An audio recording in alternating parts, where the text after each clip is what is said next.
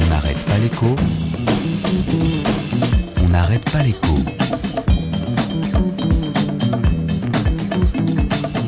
Alexandra Ben Saïd.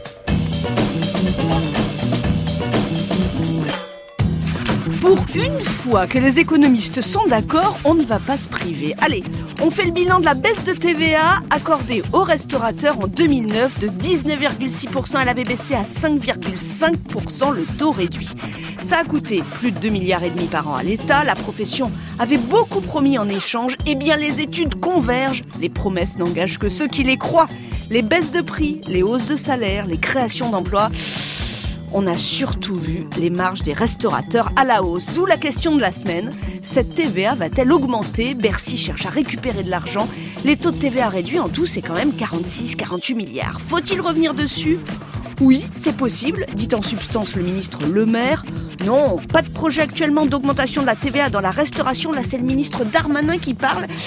Et il est fils de restaurateur. Non, bien sûr, ça n'est pas le problème. Le vrai problème, quand on parle des taux de TVA réduits, c'est que ce sont des aides aux entreprises et en même temps du pouvoir d'achat. Argument dégainé cette semaine par toutes les professions concernées, de la restauration au bâtiment, mais dont on sait maintenant que sur le pouvoir d'achat, justement, elles n'ont pas toutes joué le jeu. On n'arrête pas l'écho sur France Inter.